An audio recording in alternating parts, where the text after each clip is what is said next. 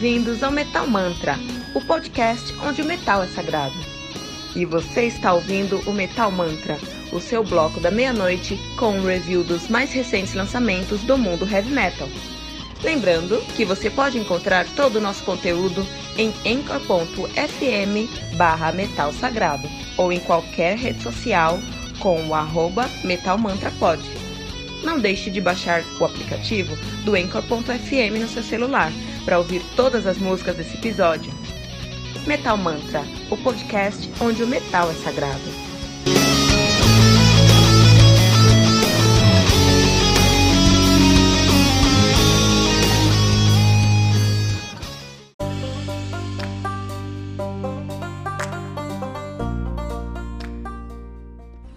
Origine, The Black Crystal Sword Saga Part 2 do Ancient Bards. Álbum lançado no dia 25 de janeiro de 2019 pela Lamb Music, álbum que conta aí com 10 faixas, totalizando 56 minutos de play, sendo que a última música é um épico The Great Divide com uh, três músicas, três músicas aí, né? Uh, no seu som Ancient Parts, que é uma banda de symphonic power metal de Rimini, na Itália, nativa desde 2006. Os caras já têm uma discografia decente, uma discografia já começou a ser discografia sólida. Em 2010 eles lançaram o seu debut, o The Alliance of the Kings, The Black Crystal, the Black Crystal Sword Part 1. 2011 eles lançaram Soulless Child, 2014 a New Dawn Ending. E aí, agora estão lançando o Origin The Black Crystal Sword Saga Part 2. Estamos esperando aí o The Black Crystal Sword Saga, Saga Part 3, né? A banda que é formada atualmente por Martino Garatoni no baixo. Ele que toca só, só no Ne Obliviscaris, uma das bandas mais respeitadas do cenário do prog metal australiano, né? Temos a, o Daniele, ou bom, italiano tem que sempre dar uma olhadinha, né?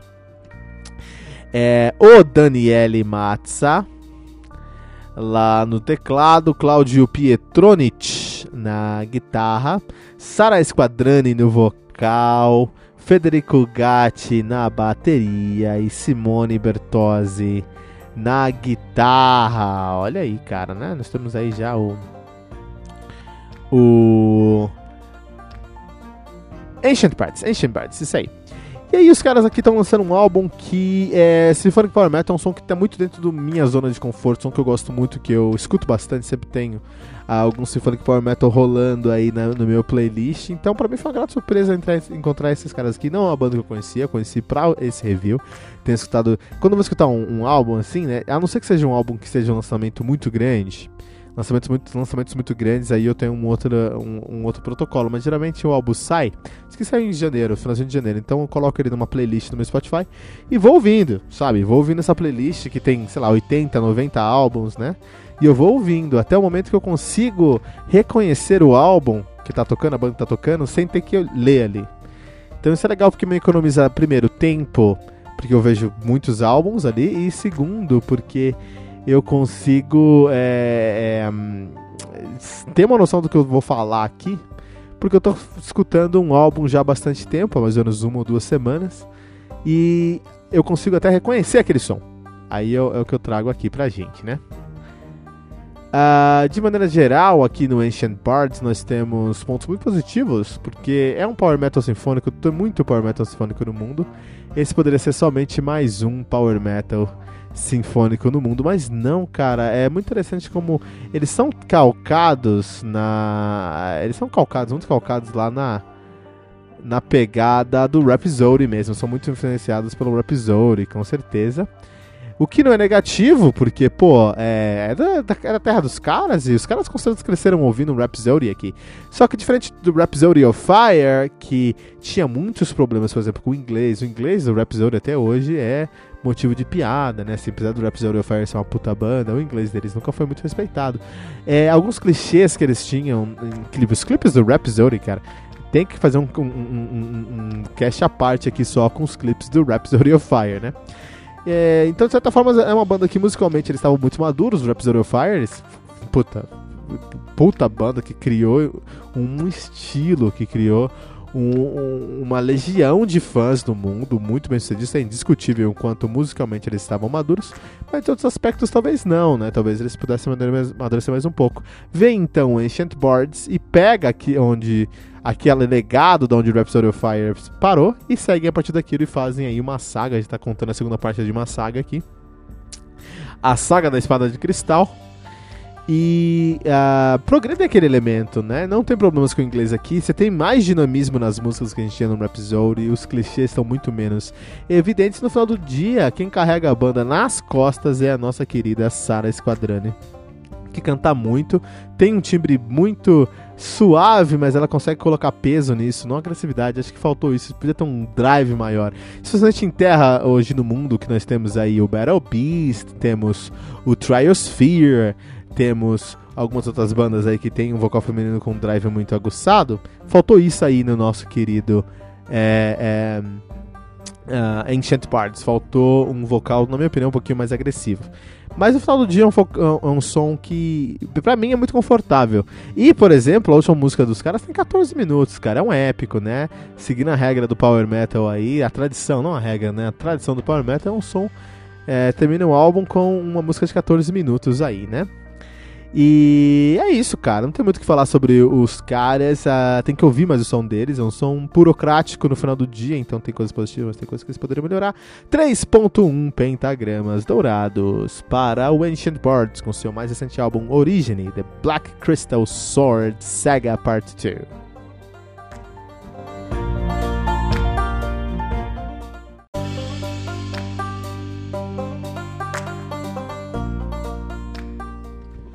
Distance Overtime do Dream Theater, álbum lançado no dia 22 de fevereiro de 2019 pela Inside Out Music, álbum que contei com nove músicas, totalizando 56 minutos de play.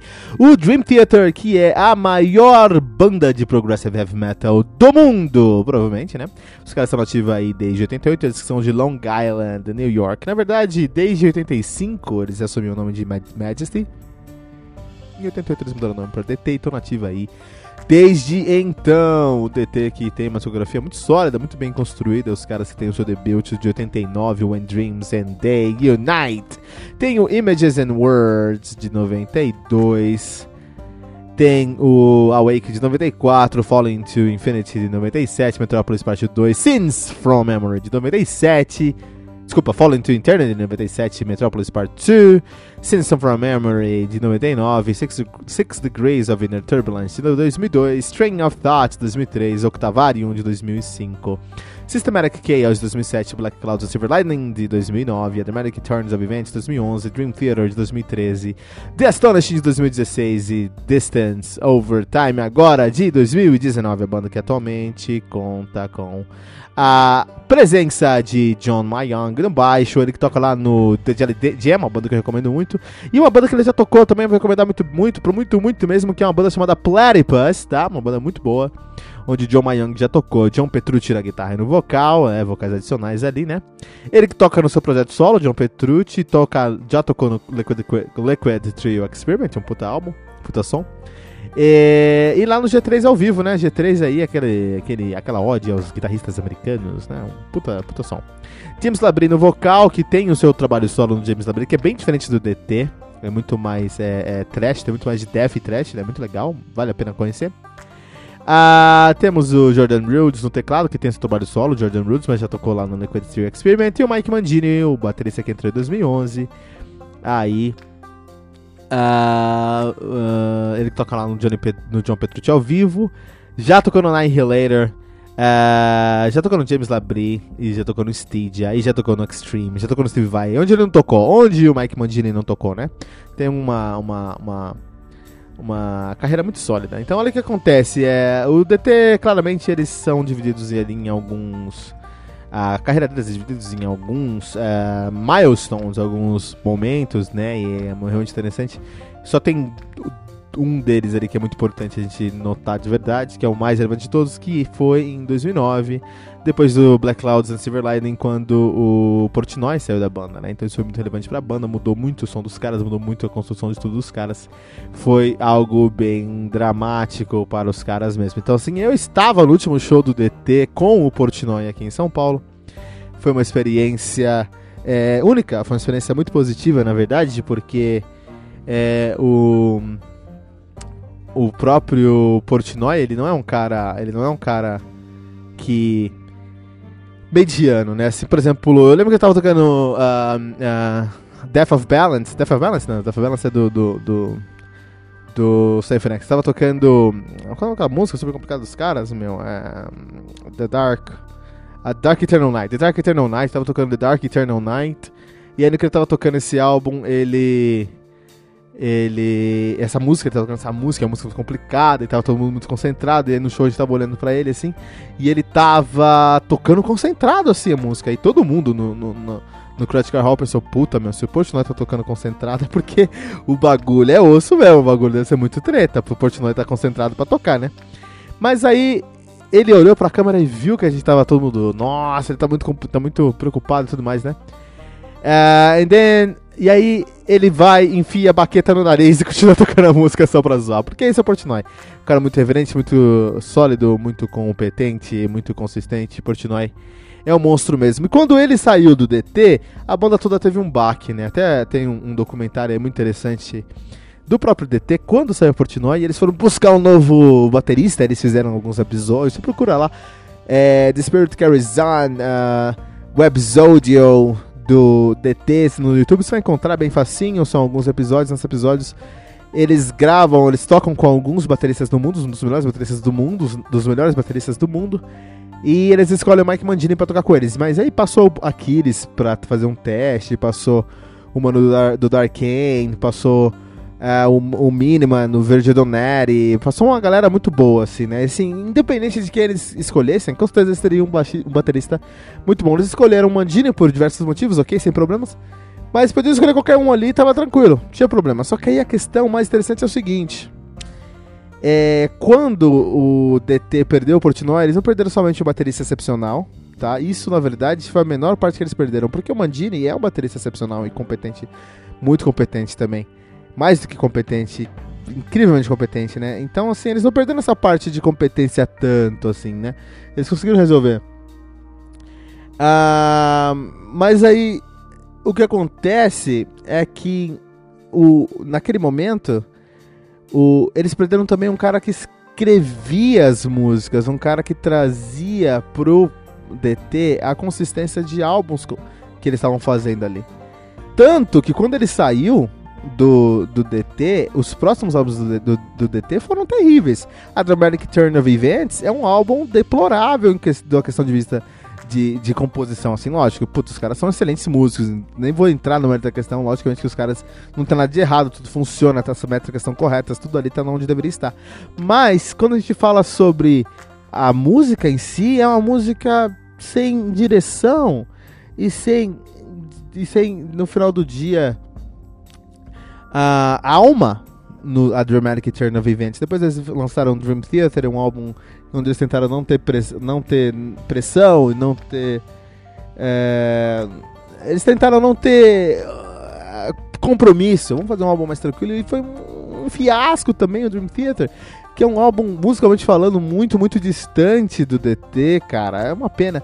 E aí eles chegaram ao fundo do poço, they hit the bottom quando eles gravaram ali o The Astonishing, né? Então, tanto no Dramatic Turns of Events quanto no The Astonishing, eles Uh, receberam muitas críticas pela falta de conteúdo do som. Eles falaram: ah, vocês querem conteúdo? Beleza, vamos mandar aqui um álbum conceitual, um álbum duplo, onde cada um desses CDs conta a história de uma facção no mundo ficcional. Vamos criar isso, vamos criar uma campanha de marketing e tudo mais.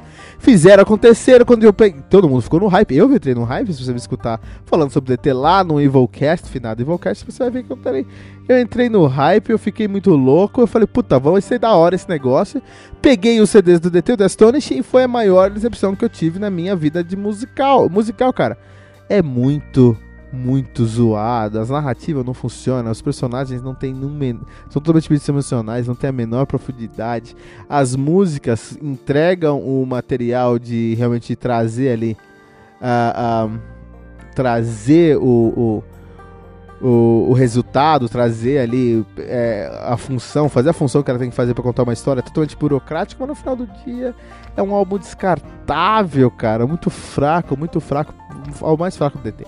Então, o DT lançou três álbuns tão ruins depois do Portnoy que pra esse álbum aqui agora, pro uh, Distance Over Time, eu tava. Tô nem aí. Não importa o que eles façam, eu não me importo, não vai ser bom, não vai. Não vai acontecer. Uh, e aí, eu fui ouvir é, esse álbum e grata minha surpresa em poder resenhar um álbum excelente do DT, cara. Eu tenho certeza que o processo de produção desse álbum eles começaram a ouvir DT muito durante a produção desse álbum. Eles olharam para trás e foram olhar porque o, o, o eles foram olhar para trás e foram e, e, foram escutar DT, porque nesse álbum aqui eu encontro coisas que vêm do Images and Words, que vêm do When Dream and They Unite, que vêm do Metropolis Part 2, que vem do Train of Thought. Na verdade, eu acho que tem muita coisa aqui que vem do Train, Train of Thought. Por exemplo, quando a gente pensa em Pale Blue Dot, é uma música que para mim tem tudo a ver com Train of Thought tanto em timbragem quanto em composição, um pouco mais de peso, um pouco mais escuro. Né? A forma que o Labrie canta também me lembra bastante o Train of Thought. Uh, Out, of Reach, Out of Reach poderia ser uma outra. Uma, pode, é, na verdade, a versão 2019 para Another Day, que vem lá do Images and Words, caras olhando para trás fazendo uma balada em piano com o Labrie cantando lindamente. Até o timbre do Labrie, do Labrie me lembra, nos leva de volta a Images and Words por exemplo, né? At Wit's End é uma música que, quando começou, eu falei: Isso é DT, isso definitivamente é DT. Tem um fraseado tão rápido e tão limpo de baixo, guitarra e teclado ali, que eu falei: Puta, isso é It's a Jam, isso é DT, isso é the, the, the Test that, stumble, that Stumbles All, The Test that Stumbled all, as All, isso é DT, é indiscutível, é, não, dá pra, não dá pra negar. No final do dia é um álbum que, em conceito, eles contam uma história que, beleza, tá? Mais uma, mais uma civilização de robôs que vê o fim da civilização dos homens, tudo bem. Mas isso é secundário, cara. Isso é secundário. O que é bom aqui é você ver o DT encontrando de volta o seu caminho, voltando às suas origens e fazendo um álbum bom. Fazendo um álbum bom. Você gosta de DT? Por que você gosta de DT?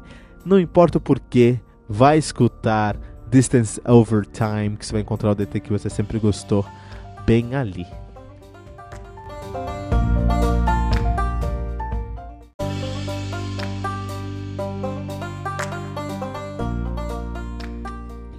Flames of Eternity do Imperia, álbum lançado no dia 22 de fevereiro de 2019 pela Massacre Records, álbum que contei com 12 músicas, totalizando 58 minutos de play. O Imperia, Imperia que é uma banda muito interessante ser discutida aqui no Metal Mantra porque é uma banda de Symphonic Gothic Metal, de metal sinfônico na verdade, os caras uh, são lá da, são da Holanda, na verdade. Eles têm diversos uh, uh, seus, seus seus músicos estão em diversos países, mas estão baseados lá na Holanda. Estão nativos desde 2003. Uh, ah, os caras têm uma discografia já bem consistente. Eles têm o CD Built de 2004, The Ancient Death of Ketesh. Tem o Queen of Light de 2007, Secret Passion de 2011, Tears of Silence de 2015 e Flame, uh, Flames of Eternity agora de 2019, a banda que é formada atualmente por Gary Vraskrentine. Gary Verstracken no baixo. Ele que é o baixista do Angel, do, já foi baixista do Beyond the, the Labyrinth e do Night Queen, por exemplo. Steve Walls, baterista também do Angel agora, né? Já tocou no Batman, olha aí. Uh, e no Sahara Dust, interessante isso. Uh, Jan Orki Irlund, guitarrista do Angel também, do Prestige, do Satyrian e vários outros lugares, já tocou no Lacrimosa. E Helena Iron Michaelsen no vocal, vocalista do Angel também. E foi vocalista do Sahara Dust. Isso é interessante, porque o que acontece?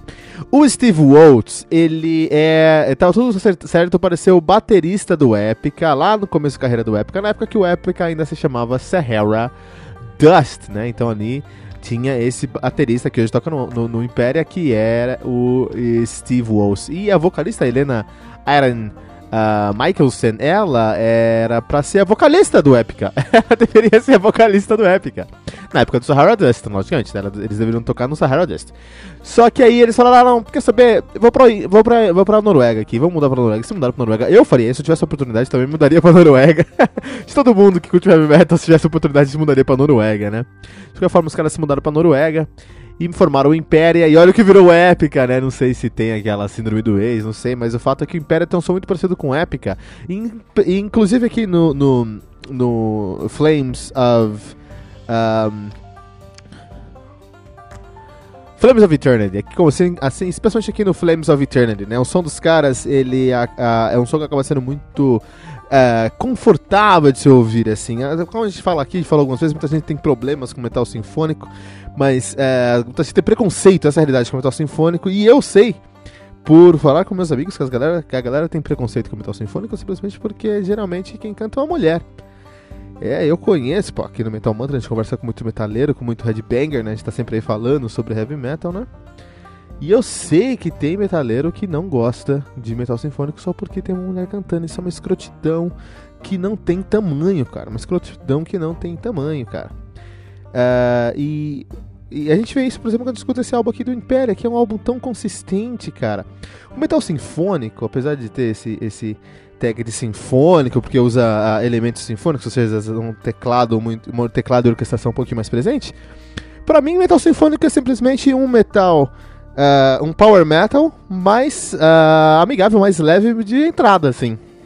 Tem até coisas de metal sinfônico que são muito melhores que metal que power metal, por exemplo, Nightwish. Tem coisas de Nightwish que são incríveis.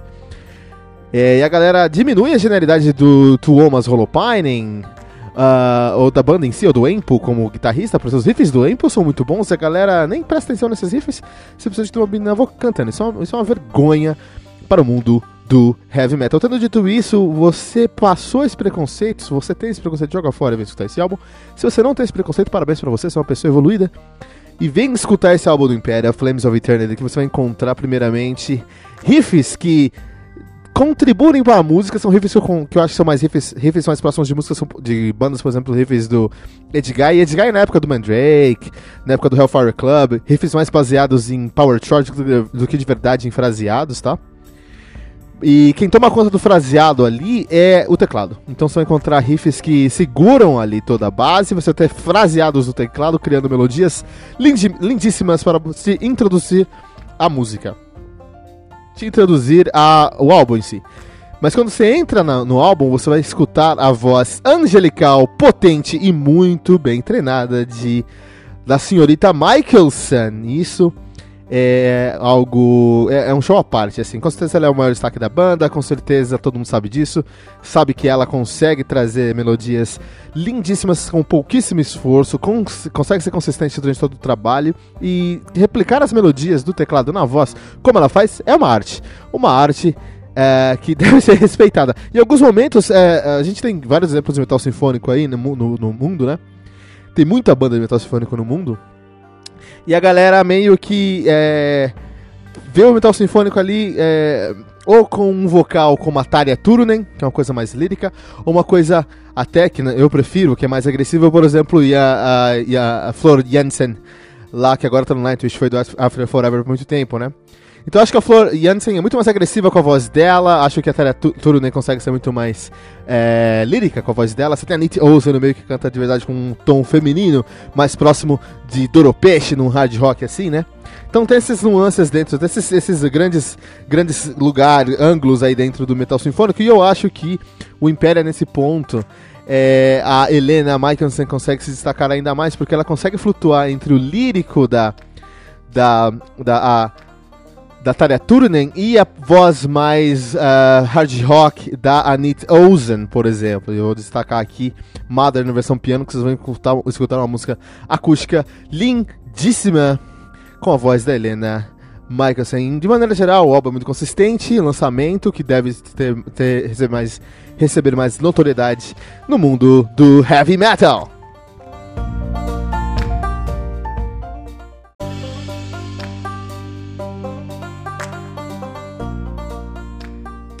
When the World Becomes Undone do a Pale Horse, named Death, álbum lançado no dia 18 de janeiro de 2019 pela Long Branch Records, álbum que conta aí com 13 músicas, totalizando uma hora e um minuto de play, né? A Pale Horrors Named Death, que é uma banda de doom metal de New York City, Estados Unidos, estão nativos desde 2010, já tem uma discografia aí bem modesta, na verdade, para o nome que eles têm. São um puta nome, os caras já têm um nome muito grande para uma discografia tão modesta como eles têm, por exemplo, o seu debut é And Hell Will Follow Me, de 2011. Em 2013 eles lançaram Lay My Soul to Waste e agora, 2019, seis anos após, eles estão lançando When the World Becomes Undone, a banda que é formada por Sal Abruscato na, no vocal, guitarra e bateria, uh, Eric, Eric Morgan na, no baixo, Eddie, Eddie Hiddles na guitarra, Johnny Kelly na bateria e Joe Taylor na guitarra olha aí, os caras que. É, tem vários projetos paralelos, por exemplo, o John Kelly, o baterista do Kill Devil Hill e do Danzig também. Já tocou no Black Label Society e no Type Negative. Puta currículo. O John Taylor toca hoje no Cycle, Cycle of Pain e já tocou na Doro com a Dori, Doro Peixe. O Sal Bruscato já cantou lá no Type Negative e o Eric Morgan é, já tocou no First Order. Galera aí tá aí um tempo já na estrada. Essa aí, a Pale Horse, a Pale Horse Named Death. Então, é, o Doom Metal é um som muito difícil de ser é, apreciado, porque ele é um som mais lento. A velocidade do Doom Metal é muito importante para o contexto do estilo. Tá? Qual é o ponto? É um, é um som que fala sobre é, é, é um, um, estilo que predominantemente ali vai tentar cobrir alguns é, conceitos, algumas temáticas mais depressivas, mais nihilistas, algumas temáticas mais é, a, a, soturnas mesmo, mais negativas, de sentimentos negativos, né? E é interessante que é, quando você escuta o Doom Metal, não no caso do Pale Horse, uh, Pale, a Pale Horse Named Death, especialmente nesse álbum aqui, When the World Come, Becomes Undone, que eles quebraram com isso um pouquinho. Mas em geral, quando você tá ouvindo um álbum de Doom Metal, aquela guitarra que toca, toca, toca e não sai do lugar, dá uma agonia que, pelo amor, parece que tem alguma coisa ali que não sai do lugar, cara. É sempre aquela mesma nota que vai e volta, vai e volta e não entrega nada no final, cara. Então dá uma agonia, assim. Só que isso não é um, um falta de experiência, falta de, de é, técnica, falta de qualidade, não saber escrever. Muito pelo contrário, é intencional. Eles fazem isso com som de uma maneira intencional. O Doom Metal faz isso com som de uma maneira intencional. Perdão, para você se sentir agoniado, porque eles estão falando sobre sentimentos agonizantes, estão falando sobre momentos agonizantes na vida de uma pessoa. Então, eles querem transparecer isso justamente é, emulando esses, esses sentimentos no, no, ouvinte através daquele som moroso, arrastado em si, né?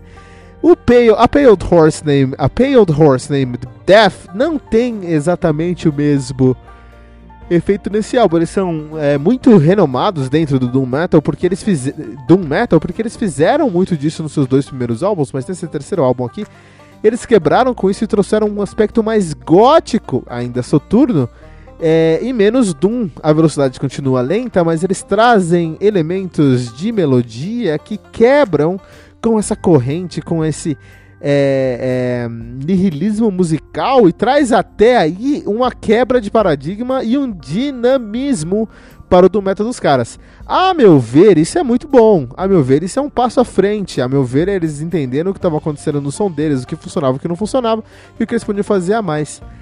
Para o público, especialmente o público deles aqui, não é o que o público queria. Tanto que esse álbum foi o menos é, bem avaliado entre o público de Doom Metal entre os fãs do A Pale Horse Named Death, entre os críticos em geral em si também.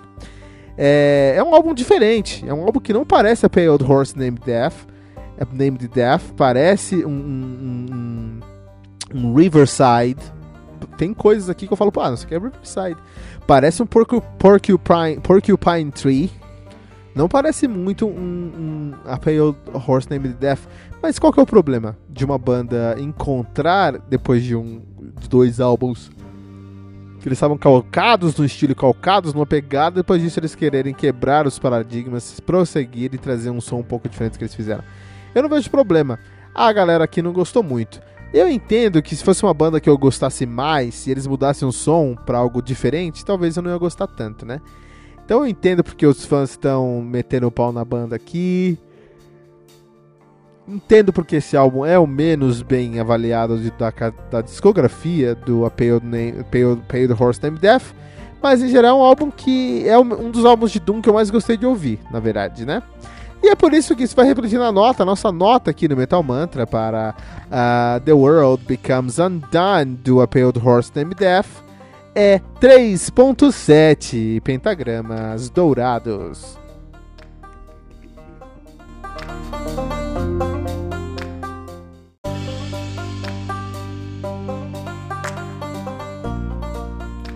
Get It Out do Altitudes and Attitudes, ao lançado no dia 18 de janeiro de 2009 pela Megaforce Records. Álbum conta aí com 13 músicas, totalizando 47 minutos de play. O Altitudes and Attitudes é um projeto de dois baixistas muito famosos. A banda que é formada aí por Dave Ellefson e Frank Bello, ambos baixistas, um do Megadeth e o último do, do Anthrax. Uh, ele só tem um álbum lançado, que é o seu debut, Get It Out, lançado em 2019. Uh, conta aí com 13 músicas, totalizando 14 minutos de play, o Get It Out. Uh, a formação banda mesmo são só os dois, né? Que é o Dave Ellefson e o Frank Bell. Mas eles têm a bateria também do Jeffrey Jeff Friedel. Jeff Friedel, que toca lá no Perfect Circle, também fez a bateria nesse álbum. E uh, aqui no Get, Get It Out, Get Out, né? Nós também temos a participação de alguns músicos, temos a participação do Ace Frehley uh, na guitarra, no, no, no, solo da segunda música chamada Late. Olha aí, Altitudes and Attitudes. Particularmente, eu amo álbuns de baixistas que pegam outros instrumentos. Eu sou baixista? Eu sou baixista sim, mas eu amo um álbum de baixistas que pegam outros instrumentos, né? Isso porque, como baixista, eu consigo entender que o baixista ele vê o jogo por completo na banda ali, né? É uma antiga analogia de um, de um professor que eu tive de baixo, ele me ensinou uma coisa muito interessante. Ele falou: olha, numa banda, se você compara com um jogador de futebol, é o seguinte, com um time de futebol é o seguinte o seu o seu o seu baterista é o goleiro, porque se tudo der errado é ele que tem que segurar as, as ondas, é, tem que segurar a onda. E pelo outro lado, se a banda for muito boa e o, seu time for muito bom e o baterista não segurar, o goleiro não segurar, é uma merda, né? Então o baterista é o goleiro, é o que segura tudo ali no final dos dias. O baixista, ele é o zagueiro, porque ele tá ajudando o goleiro ali e ele consegue ver o que tá acontecendo no mundo, no, no, no, no no, no, no, campo ali, né? O, o guitarrista ele é o meio campo, o meio atacante, ou no máximo ele vai ser, um, ele, em alguns casos ele vai ser até o próprio atacante, o vocalista é com certeza o ponta de lança, o atacante, o tecladista ele vai ser o, o, o cara que traz a água no, no, no, no, no campo, né? Mas mais importante que isso, a gente pensar o seguinte: vou pensar nesse, ba nesse baixista no campo. Se o baixista é um zagueiro, e eu concordo, ser um baixista é, ofuscado, que não faz muita coisa, assim, ele é um zagueiro ali que só ajuda o, o baterista a segurar a onda por tudo. Agora, se ele for ousado querer, querer atacar também, aí ele é um lateral. É um lateral que fica na zaga, mas dá uma, umas aparecidas lá na, no ataque, né? Se ele for um cara aí que, que, que é um baixista, mas ele já também gosta de uh, controlar o caminho, groovar bastante, assim, controlar o que tá acontecendo, aí ele é um volante e é o que a gente vê aqui, cara. O, o tanto o Frank Bello quanto o David Ellefson, eles mostram o quanto eles conhecem de música e o quanto que eles conseguem valorizar todas as camadas de uma composição, cara. Quando você escuta Leviathan e como a música cresce e em menos de um minuto você sai de um dedilhado lindo para um dos riffs mais uh, uh, uh, cortantes e mais impressionantes que eu escutei nesse ano, você entende como é que eles entendem música, como é que eles respiram música, como eles sabem construir uma tensão, um relaxamento e colocar você na ponta da sua cadeira. Uh, me lembrou Savatage. Eu acho que esse álbum aqui me lembra muito os álbuns do Savatage, tirando o vocal, acho que o vocal sai disso aí. E é muito interessante pensar nisso, porque os, os, os, os baixistas geralmente são muito negligenciados e muito ofuscados nas bandas, né? Por causa do ego do guitarrista, por causa do ego do vocalista. Isso é muito triste, cara. É incrível como é, o som desses caras aqui, do Frank Bello e do David Elephant, faz muito sentido e mostra como eles têm anos, anos de experiência em produzir música, cara. Uma pena que geralmente as bandas aí não vão dar ouvido para esses caras, né? Então, é, quando a gente pensa em álbuns instrumentais, eu pensei em alguns álbuns instrumentais famosos aí, né? É, e eu acho que são álbuns que são um prato cheio para criatividade, porque você tirou ali a obrigação de ter um vocal, você dá uma liberdade criativa para os outros instrumentos produzirem. E eu sou apaixonado por álbuns instrumentais. Até faz muito tempo que eu não escuto álbum instrumental, preciso colocar mais álbum instrumental na minha vida aí, né? Ah, álbuns que são extremamente instrumentais são excelentes, por exemplo, a gente vai colocar o, o, o, o Tony McAlpine, a gente pode colocar o Kiko Loureiro, a gente pode colocar aí o. Pô, tô tentando lembrar um cara específico. Guthrie Govan. Puta, Guthrie Govan é incrível, cara. Ou até quando é um trabalho paralelo, com muitos instrumental, mas aí também tem um vocal, por exemplo, aí o Bittencourt Project, ou James Labrie, ele tem um trabalho excelente lá no James Labrie, ou próprio aqui no caso do Altitudes and Attitudes, nem todas as músicas têm vocal, mas em muitos momentos nós temos vocal também, né? Ah, o conceito desse álbum aqui, eles falam sobre você pode acreditar nos seus sonhos, que você, se você trabalhar muito, você vai alcançar os seus sonhos. Não é o, o, o conceito mais original que você vai ouvir essa semana num álbum, mas é, vale a pena, porque esses, quando você pensa que quem escreveu foram dois baixistas de bandas muito bem sucedidas, você fala, puta, é, faz sentido, né? Enfim, isso aqui é um álbum muito consistente, muito bem escrito, um dos melhores álbuns do ano. Me, eles me levam, me levaram pra uma viagem. Assim, eu me senti no banco de trás de um conversível pelo, uh, pelo, pelo interior da Califórnia, com dois guias que conheciam muito bem o caminho, me mostrando como tudo acontecia. Cara, eu fiquei muito, muito feliz em ver esse álbum. Vamos aqui pra nota agora, nota aqui no Metal Mantra hoje para o Altitudes and Attitudes 4.8 pentagramas dourados no Mental Mantra.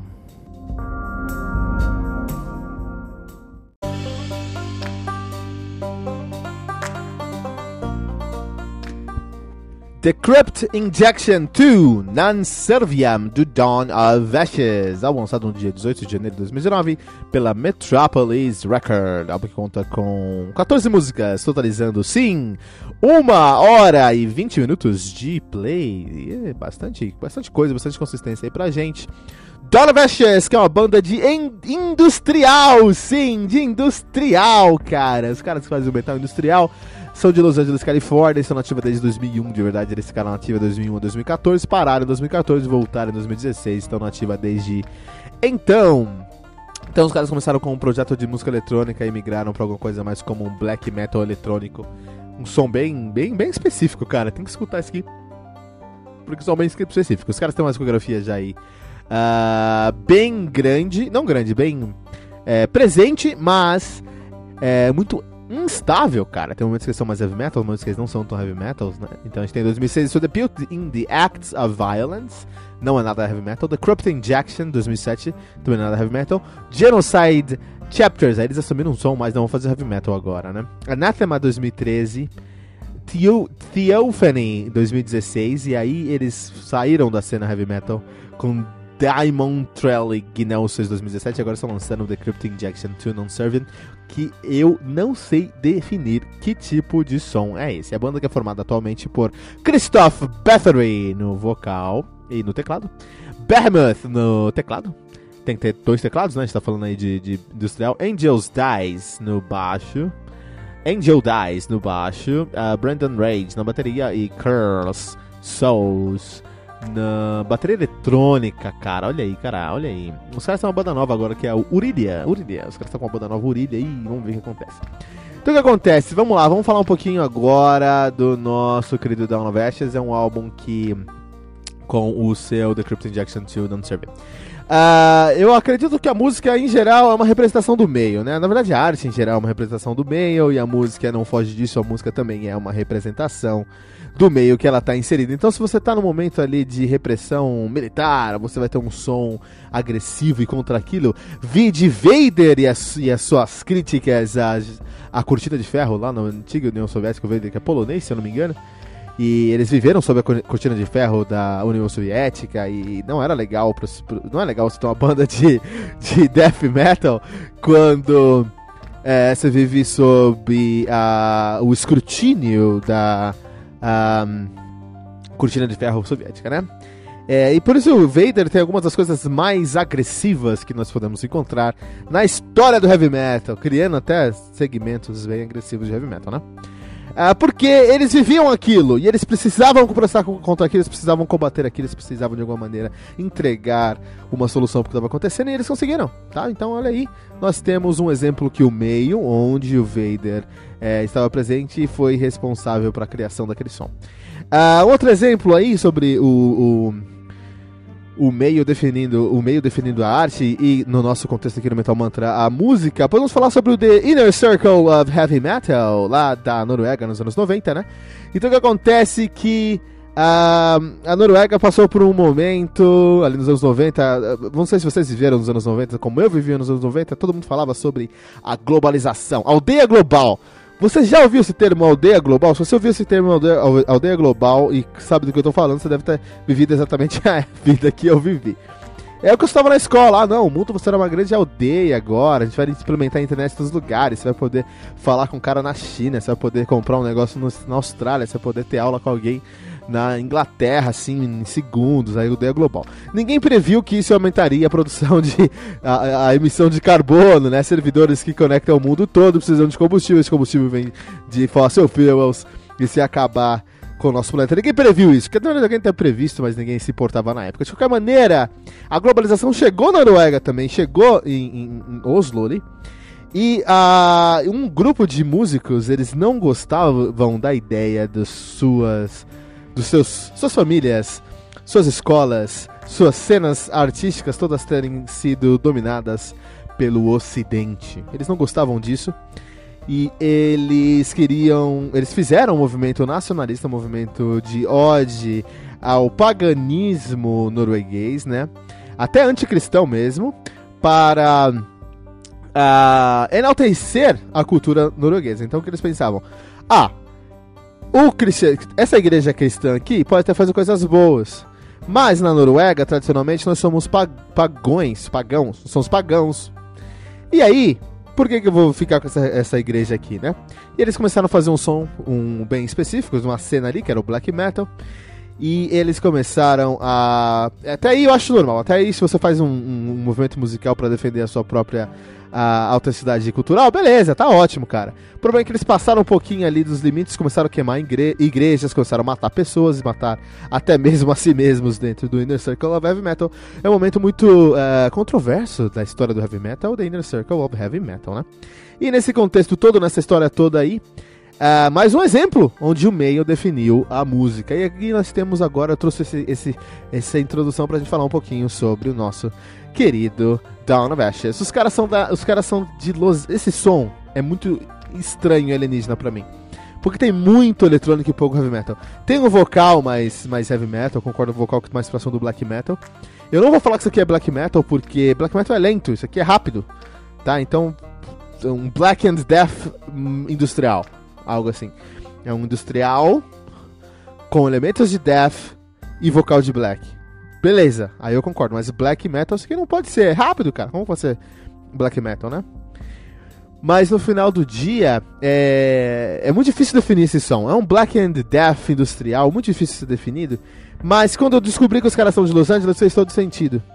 Uh, a cena musical em Los Angeles, Los Angeles sempre, é, culturalmente, sempre estão ali, né? No, no a, a, top, a high-end da cena musical. Eles sempre estão explorando novas tendências, novos sons, né? E é um som, é, uma, é, um, é um lugar onde você pode tocar, onde você pode encontrar gigs para você tocar literalmente todas as noites. Só que para isso você precisa ter um, uma fanbase, você precisa ter onde tocar, onde você precisa levar as pessoas para os lugares para você tocar. E esse som industrial me remete à cena noturna do uh, uh, uh, Los Angeles, cara. De Los Angeles, cara. Faz bastante sentido que Los Angeles esse som faça sucesso. E aí eles têm que se destacar das, da, da, da, da, da, da massa de bandas que fazem um som bastante nessa, nessa pegada. A Viata entrevistei a, a, a Sagan Emery alguns anos atrás. E ela faz um som muito parecido com esse som aqui, tá? Uh, também é, olha só que interessante, ela também é de, de Los Angeles, Califórnia. Ela, na verdade, está mais baseada em San Bernardino County, mas a banda dela tá lá em Los Angeles, Califórnia, né? E aí no final do dia eu consigo entender por que, que o Down of Ashes faz esse som aqui. Porque ela, o Down of Ashes é o fruto do meio. É, um outro exemplo, como eles são fruto do meio, uma coisa muito importante para bandas lá em Los Angeles, Califórnia, para você ser um entertainer em Los Angeles, Califórnia, é você ter uma imagem marcante. E você olha lá pra, pra banda, pro Down of Ashes, e você ficar impressionado com a característica, com a, o peso da imagem no som deles. Não é nada do que você possa imaginar. É muito interessante é, a imagem dos caras aqui, a, a, parte visual. Também muito parecida com, por exemplo, a, a pegada que a Sega Emery traz lá pra eles. Que é a mesma, mesma pegada visual que o, que o, que o Rob Zombie traz também. E, e aí, o Rob Zombie é uma boa referência, o Rob Zombie sendo o pai de todo esse sub-subgênero que é o industrial uh, uh, de Los Angeles. Encontramos, identificamos uma cena aqui ao vivo no Metal Mantra. Esse som aqui, eles vêm do Inner Circle of Industrial em Los Angeles, tá? É o Industrial de Los Angeles. Esse é o som dos caras aqui. Tem que ouvir para você saber o que eu tô falando. Mas é muito específico, cara. É aquilo. É, é, é muito industrial, pouco de death metal e, e, um vocal de black metal. Essa é a realidade. No, tudo isso num pacote muito interessante. Em volta, assim, a imagem é muito bonita. Isso aí. Uh, Down of Ashes com seu novo álbum. Uh, The Crypt Injection 2 Non-Servium.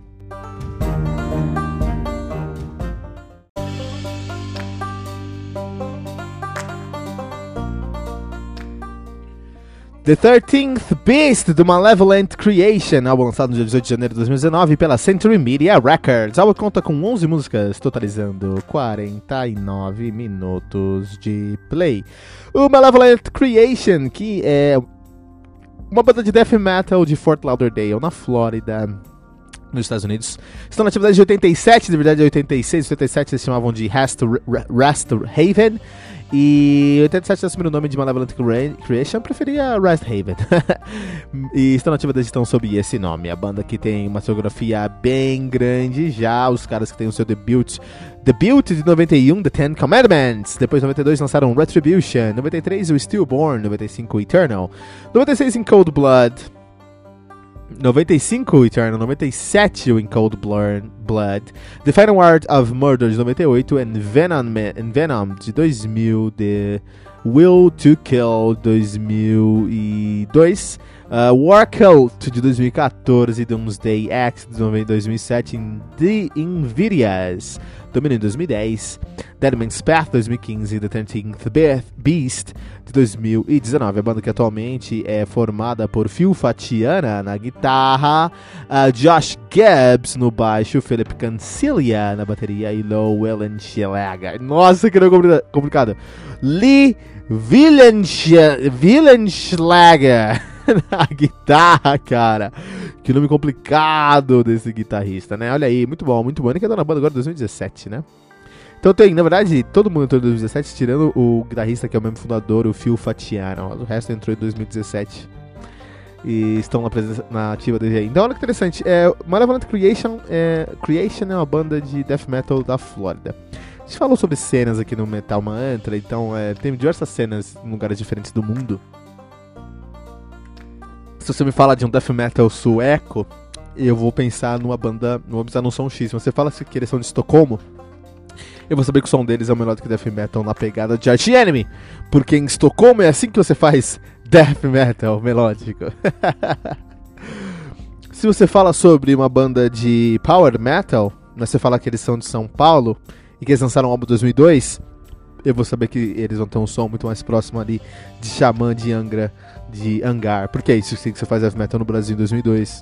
Você me fala que tem uma banda de folk metal e, você é italiano, eu vou pensar em, em coisas como uh, Elven King. Elven, Elven, Elven Kang, não Elven Kang, né? Eu sempre confundo nessa banda, cara. Eu sempre vejo aquele D como um G, aquele G como um D, em vez de Elven Kang, eu penso que a banda é Elven Kind. Eu até prefiro que, até acho que Elven Kind seria uma banda melhor, um nome melhor do que Elven Kang, mas tudo bem. De qualquer maneira, é, as, algumas cenas me falam, alguns locais me falam como é que vai ser o som daquela, daquela banda. E Flórida, Death Metal, Death, é isso. É algo mais agressivo e rápido e técnico do que o Death Metal mesmo. Mas menos técnico do que, e complexo do que o Tech Death, que é o canadense. Se é Death Metal no Canadá é, é Tech Death. Se tá na Flórida é um pouco mais agressivo que o Death, e se for na Europa aí é um Death Metal mais, mais agressivo, apenas menos complexo, pouco técnico até. Ficou complicado? Vai escutar Death e aí você vai entender o que eu tô falando. Então, o Malevolent Creations vem dessa escola floridiana, vem da escola da Flórida do Death Metal, e faz, e faz aqui um álbum muito interessante de ser ouvido pela questão técnica, assim, lógico que a melodia, a estrutura da música tudo tá lá, a composição da música foi um trabalho muito bem feito, mas mais importante do que isso, eu sou baixista, entende? Quer dizer, fui baixista, hoje eu sou o host do Metal Mantra, mas eu fui baixista por muito tempo. Enquanto baixista, em 2004, eu poderia gravar um álbum de heavy metal, de power metal. Eu poderia. Eu poderia. Eu tenho um pizzicato de três dedos confiável. Eu sei tocar, na época eu sabia tocar no beat de 165 com 70 tranquilamente. É, me sentia confortável com arpejos, cestinas é algo que eu estava estudando, é, tappings era algo que eu, que eu gosto muito. Então eu, ter, eu tinha as, as, as, a, a qualidade necessária para tocar num álbum de Power Metal em 2000 e 4. Hoje eu não tenho mais. Hoje eu não tenho mais. Ouvindo Malevolent Creation, eu percebi que o baixo mudou nesses últimos anos que eu me afastei de bandas e de ser músico. O baixo mudou. Eu parei no tempo. Olha que interessante, cara. Eu fui confrontado com isso. É, hoje o baixo, ele é.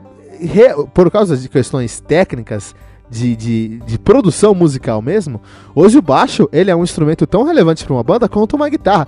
Hoje o baixo é uma guitarra com uma oitava, algumas oitavas abaixo. Ponto. E é isso. Talvez nem tudo isso, porque se você pega uma guitarra de sete cordas, o si solto da guitarra de sete cordas é a segunda casa da sua lá baixista. É. Olha ali, olha onde o guitarrista tá chegando, cara. Então, é muito interessante que os, que os baixistas estão começando a trabalhar em oitavas ainda mais baixas, assim, né? o cisão é muito mais. O, eu vou fazer aqui um especial, vou chamar alguns baixistas e falar sobre o papel do cisão no Heavy Metal 2019. Mudou, cara, mudou. O cisão ele não é mais é, um recurso para alguns momentos. O cisão ele é parte essencial para a linha de baixo hoje em dia. Então, baixistas usam, usam paleta. Hoje em dia, os baixistas estão usando paleta é algo que era um pecado em 2004. Era no dedão. Hoje não. Hoje é paleta, entende?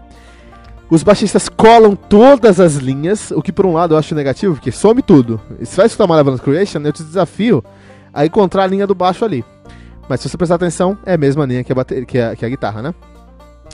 Ah, são linhas muito mais inquietas, cara. A linguagem mudou.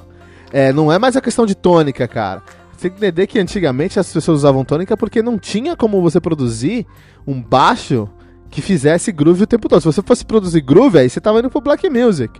Não tem como você produzir linhas no baixo. Você tem que produzir no heavy metal com velocidade. Você vai colocar velocidade, você tem que produzir ali é, é, é, é, é tônicas. Coisa que o Martin Mendes lá no Opeth nunca quis e sempre fugiu do ponto comum, sempre encontrou excelentes soluções para isso.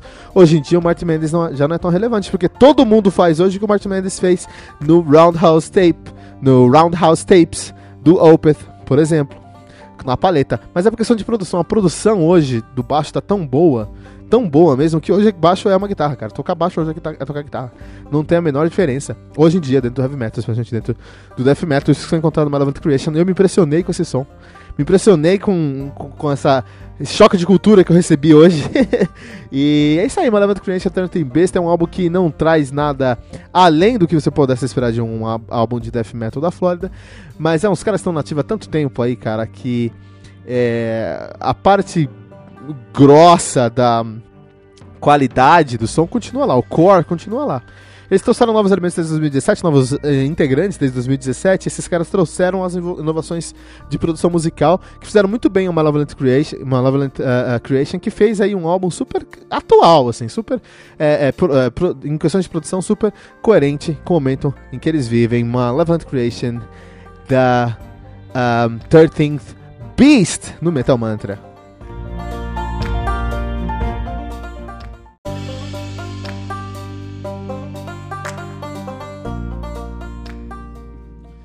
A Mamata de Elevor, né, lançado no dia 23 de janeiro de 2019 pela Bad, Bad, Bad Mood Man Music. Que nome complicado de Sailor, hein? A banda que conta aí com. O álbum que conta aí com sete, nove músicas totalizando 57 minutos de play. O Elevorn, ou Elevorn, que é uma banda de Doom Metal da, de Palma, Majorca, lá na Espanha. Os caras são nativos desde 99, né? Um, o Elevorn. Uh, Peraí, peraí, peraí, peraí. A Elevorn, que tem aí só quatro álbuns lançados, eles têm o Fragments 2005, Forthcoming Displeasures de 2010, Compassion Forlorn 2014 e o Amamata de 2019. Que nome. Meus caras, eles, eles, eles não têm noção a piada pronta que eles lançaram. Lançaram um álbum em 2019 chamado A, dois As, Mamata. Ai, meus céus, cara. O heavy metal tá aí pra brincar com o mundo mesmo, né?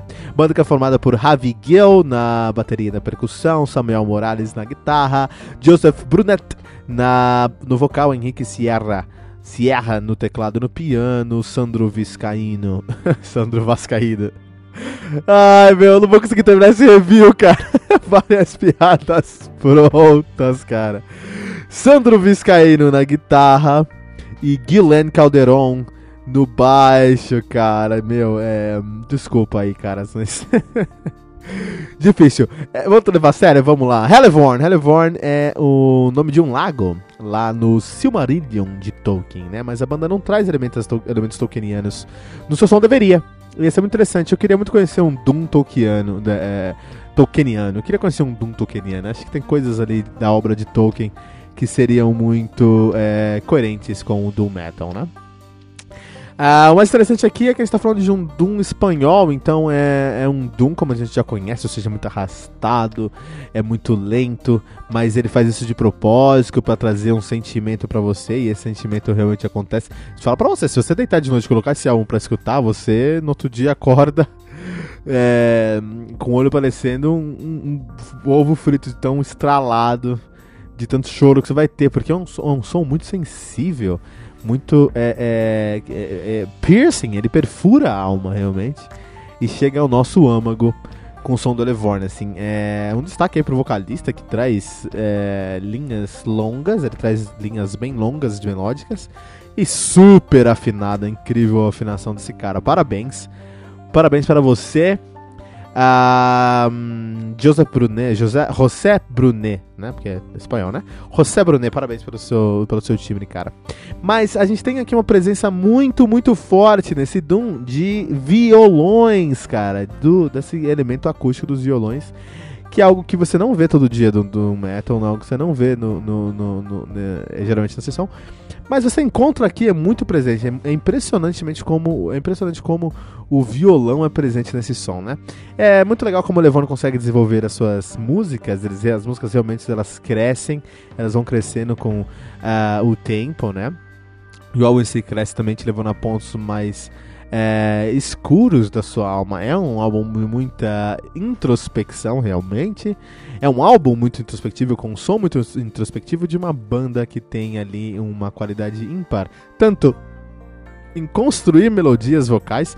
Eu acho que o ponto mais forte da banda são as melodias vocais, combinadas com esse elemento fora da caixa que são violões. É, no som, cara, assim. É, e são os prós. Quanto contra, eu acredito que o grande problema aqui seja realmente a presença uh, de muitos elementos de tão tradicionais do Doom Metal, porque se você gosta de Doom Metal, você vai amar esse álbum. Se você já escutou Doom Metal, vai ser difícil você gostar desse álbum, porque ele é totalmente Doom Metal. Ele é Doom Metal da hora que ele começa, da hora que ele termina. E acho que outro ponto contra foi a falta de elementos tokenianos. Eu realmente fiquei curioso, eu queria ter aqui elementos Tolkienianos nesse som. Não são elementos que tem na banda, nenhum dos seus álbuns não são elementos que vêm da, uh, do folclore de Tolkien, né? Então isso aí pegaram o nome do Silmarillion, mas não trouxe as outras as, os outros elementos, faltou isso, mas no final do dia acaba sendo um som muito, muito recomendado para você que escuta Doom Metal Hellborn com seu novo álbum, desculpa a piada, a Bamata.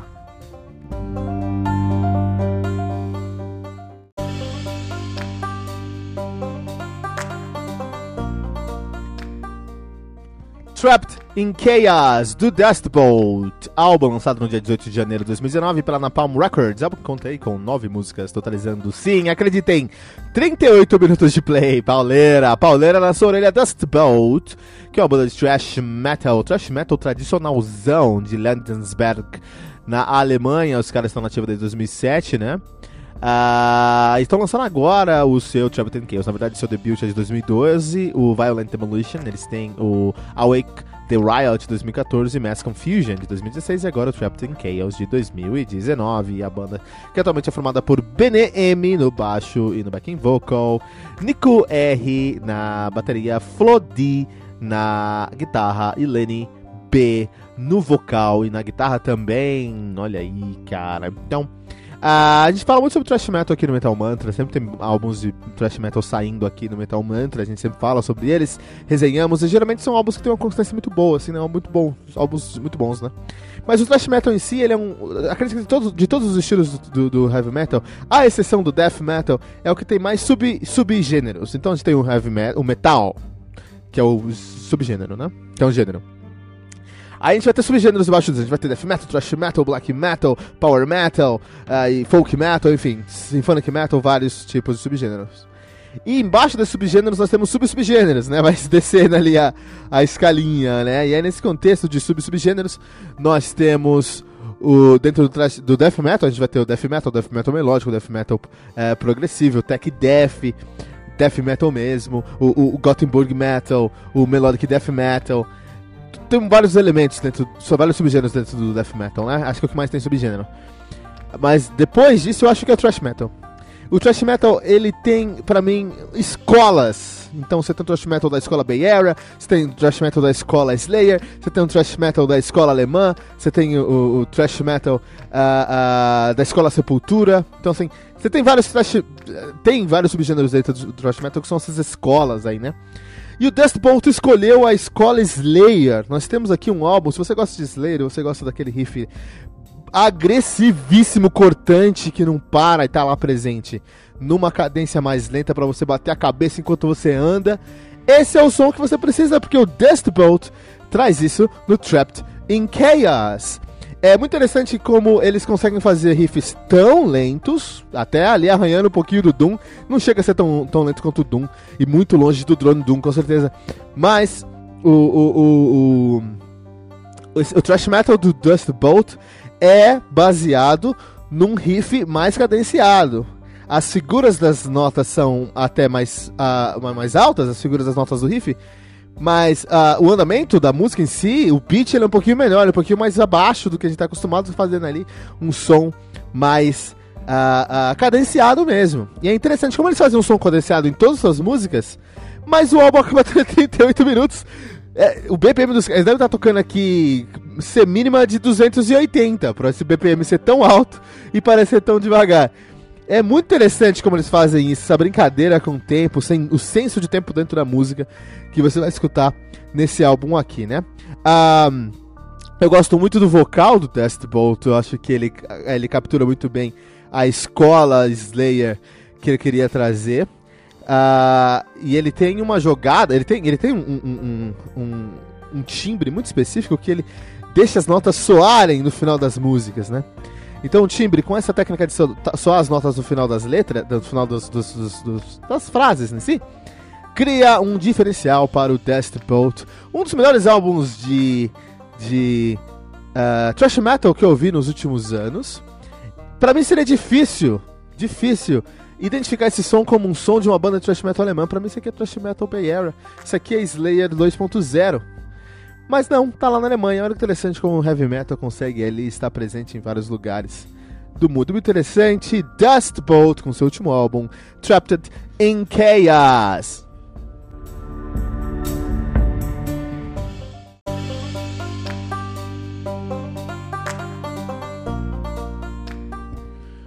Oblivion com seu álbum homônimo Oblivion, Oblivion lançando, lançado no dia 21 de janeiro de 2019 de maneira independente. O álbum conta aí com nove músicas, totalizando, acreditei, 33 minutos de play. Sendo que a primeira, primeira música tem tem tem 9 minutos, hein, cara. Então, olha só.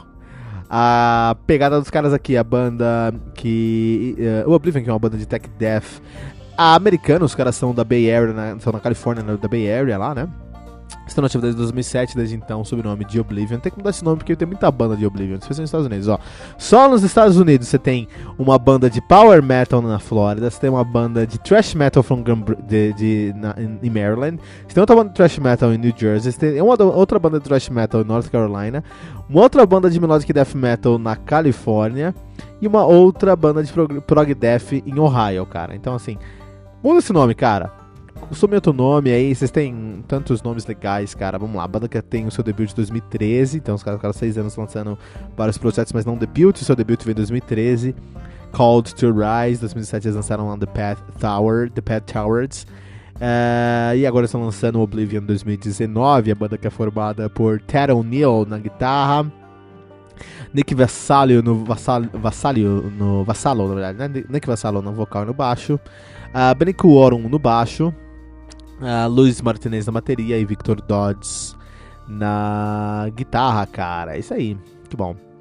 Uh, Tech Death, Tech Death uh, californiano. Então, assim, é muito interessante porque é, os caras fazem um Tech Death. O som dos caras aqui, com, com certeza, sem sombra de dúvidas, é um som de Tech Death. Mas é um som de Tech Death da Bay Area, cara. Então me lembra muito mais uma coisa. É um, pra mim, é um Exodus mais complexo, complexo do que de verdade um tech death. Para mim é um prog exodus aqui, mais do que um tech death. Tech death para mim ele tem que ser mais a produção em si tem que ser muito mais complexa. E eu acho que as transições dos riffs do Oblivion, do Oblivion é, são muito simples, são simplistas demais para o Tech Death. Geralmente, é, é, dentro desse álbum, eles vão tocar um riff, o riff é muito bem escrito, com certeza, tudo ali muito agressivo. eles param o riff, começam outro riff, param esse riff, voltam ao primeiro riff. Em alguns momentos, eles vão colocar interludes onde tem só um dos instrumentos fazendo é, o riff, e até em alguns momentos tem dos elementos só segurando uma tônica com Paul Mutin, cara. E eu acho isso muito é, simples para o Tech Death, então assim mesmo que eles tenham elementos de tech death no som deles, eu acho que é muito mais um, um, um, um Exodus mais complexo do que de verdade um tech, tech death. Um tech death são músicas tão bem estruturadas que você não consegue perceber as transições dos elementos que estão passando ali e onde começa e onde termina uma música de maneira geral, cara. Vide aí. Uh, a Cannibal Corpse, por exemplo, assim, né? Então, assim, eu acho que o Oblivion eles pecam um pouquinho nisso. Por outro lado, é, não é ruim o som dos caras aqui, é muito bom, especialmente é, como eles trazem um elemento death do Tech Death. Então eles são uma banda de tech muito de death muito bom, uma banda de tech death legal, mas uma banda de death muito boa. Isso para mim é super coerente como esse tech death dos caras soa quando você pensa ali na Califórnia, você pensa no Bay Area, né? Com certeza eles estão olhando muito mais para é, é, o Cannibal Corpse do que, por exemplo, pro God Flash Apocalypse. É, e eles tentam trazer ali um som que, que nos, nos, remeta, nos remeta, nos leve até esses, esses Uh, um, esses abatedouros de carnificina que o Cannibal Corpse mostra pra gente em todo o álbum, né? Mas o Oblivion peca pra mim é, em fazer um som mais relevante, porque pra mim o Oblivion, Oblivion é uma banda que obliviates na minha mente, é uma banda que se define na minha mente, é uma banda que eu escuto, mas eu não consigo lembrar dos riffs, eu não consigo lembrar do que tá acontecendo, caras. Isso é um ponto negativo do som deles, assim. É, quando você faz um riff legal isso vai ficar na cabeça. Mas se você tem um riff mais agressivo, mais rápido, assim, com um pouco de técnica, vai ficar na sua cabeça.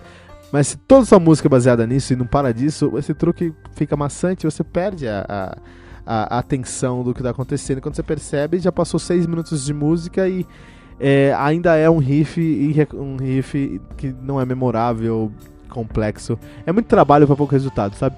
Faltou aqui, é, talvez seja a intenção deles isso, mas faltou uh, um trabalho mais uh, uh, cuidadoso em replay. O replay do álbum Oblivion com Oblivion aqui no Metal Mantra.